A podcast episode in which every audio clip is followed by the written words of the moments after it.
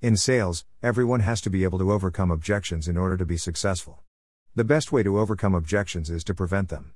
This can be done by providing a thorough sales presentation that covers all the information about your products and services. Also, it is imperative that you address any questions the prospect has immediately. However, objections will come up from time to time. Some of these objections are real buying signals and others are just stalls to put you off. As a salesperson, you need to be able to tell the difference. This will come with experience and by reading situational cues in each selling situation. Remember, the prospect is buying you. In other words, you are part of the offering. Below, I have put together a comprehensive list of objections that I encountered and overcame as an outside sales representative in New York City. Handling objections and stalls from prospects. I am happy with my current supplier.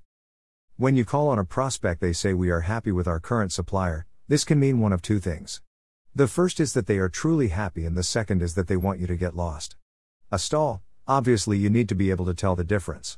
You should be able to tell by a prospect's body language and level of attention. If it is the first scenario, you should find out what supplier they currently use. When the prospect tells you it is your job to demonstrate how you are better. I mentioned this in a previous post. Once you feel that you have demonstrated how you are better, ask for a commitment or a small order. By asking for a small order, you provide the prospect an opportunity to take a chance on you with minimal risk. I have had a lot of success with approach.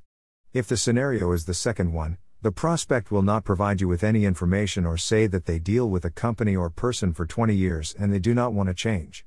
In this case, I would still ask for the order. Should the prospect say he is not interested again, I would thank them for their time and leave. You should call on this prospect a few more times and then only call on them every two months. You need to focus your time on prospects that are receptive to you and your offering.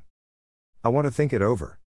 When you hear this, what the prospect is really saying is I am interested, but I am not totally convinced. You should ask the prospect what specifically about this offer do you want to think over? Your goal here is uncover the real objection. If the prospect gives you a specific answer, you are in business. Address the objection and ask a closing question.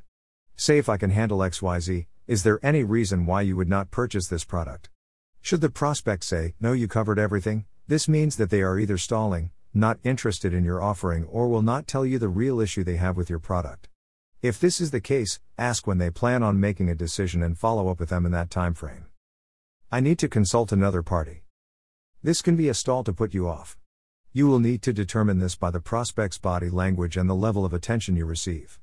When the prospect tells you this, you should ask for a meeting with the prospect and the person they need to consult. Should the prospect agree to this, you have a chance. If they will not agree to a meeting, it is a stall and they are not interested in your offering. However, I would still call on them a few more times. If you have no success, call on them every two months. Your price is too high.